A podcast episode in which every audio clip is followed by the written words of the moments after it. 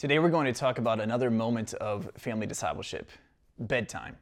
What does the bedtime routine look like in your home?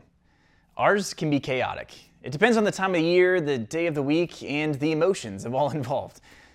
How can we lean in at bedtime and use it for discipleship? That's what we're going to talk about today on Fridays Are for Families.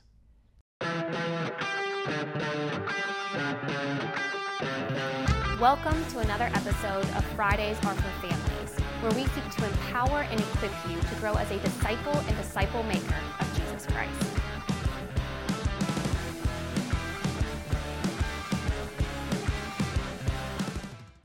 Bedtime. It's something that happens literally every single day. Well, at least we hope it does. Uh, there are a few things more routine than bedtime in the life of your kid. So, how are we utilizing that routine for discipleship? I'll confess that we don't always do this one well.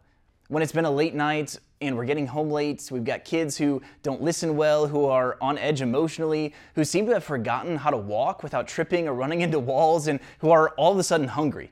It can be a lot. Honestly, it can be overwhelming. But there are some non negotiables that we have wired into our bedtime, regardless of what time it is.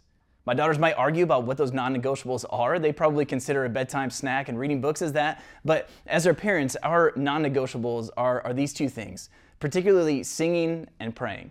Now, Twinkle Twinkle Little Star and The Wheels on the Bus aren't exactly discipleship songs, but trying, trying to sing some good songs about God is something we do try to do each night, like God is So Big, or Joshua Fought the Battle of Jericho, or Only a Boy Named David, or even Zacchaeus Was a Wee Little Man.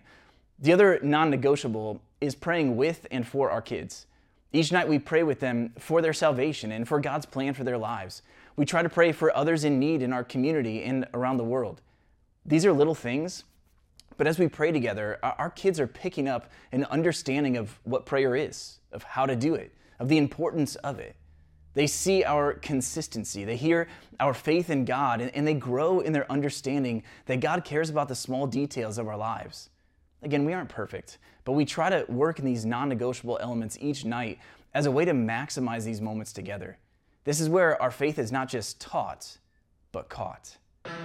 So thanks for joining us for this week's Fridays Are for Families episode. If you have any specific requests for information you would like to hear more about, uh, we invite you to share them with us, either commenting on this video on YouTube or Facebook, or by emailing us at family at lifeapathway.com. We'll see you next week.